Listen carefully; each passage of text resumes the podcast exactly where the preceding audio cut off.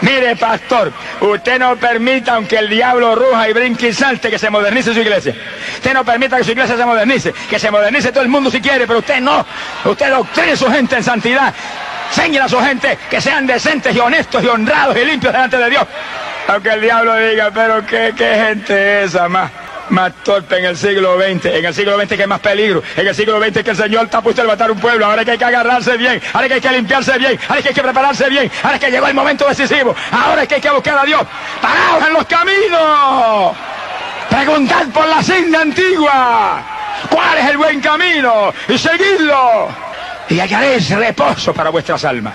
¿Usted sabe lo que es eso? Que usted sea un pastor de una iglesia y tenga una congregación y se muere y se vaya al infierno. O usted es un evangelista y predique la palabra y se muere y se vaya al infierno. O usted es un pentecostal en la iglesia que diga gloria a Dios y se muere y se vaya al infierno por estar gozándose de un mundo pecador, pervertido. La iglesia de Pérgamo era evangélica y Cristo le dijo, está sentada en el trono de Satanás, estás allí donde, aleluya, mataron a uno de mis siervos. Gloria sea Dios. Eres evangélica, le dijo Cristo, pero tienes la doctrina de Balán. Y todas las iglesias evangélicas que hoy en día tengan la doctrina de Balán, que están en el mundo y predican modernismo, y predican vanidad y predican mundanalidad, están sentadas en el trono de Satanás. Y si es el pastor que se para en el púlpito y dice, eso no es nada, que esas mujeres vengan con pantalones aquí, eso no es nada, que esas muchachas vengan con esa falda corta, usted está sentado en el mismo trono del diablo. Se tiene que arrepentirse. Aquí calanza y aquí amaba, y carraza loa. ¡Aleluya!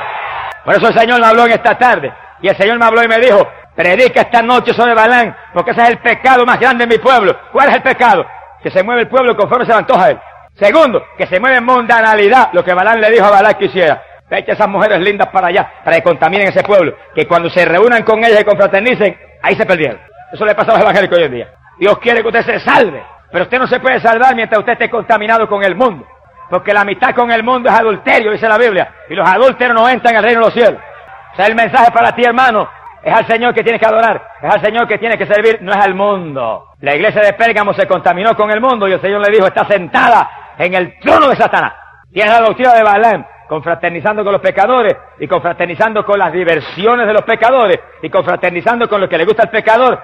Y el Señor es una plaga, acabó casi prácticamente con la mayor parte de Israel. 24 mil se murieron. Hoy en día hay plaga y plaga en el pueblo cristiano y plaga el pecador, y plaga todo el mundo, porque todo el mundo está contaminado. Porque montones aún de los que predican están contaminados con el mundo. Y montones de los que están frente a la congregación contaminados con el mundo. Y montones que están frente a una organización contaminados con el mundo. Mire, arrepiéntase, limpie su vida, conviértese de corazón al Señor, apártese del mundo, que el mundo no es su hogar.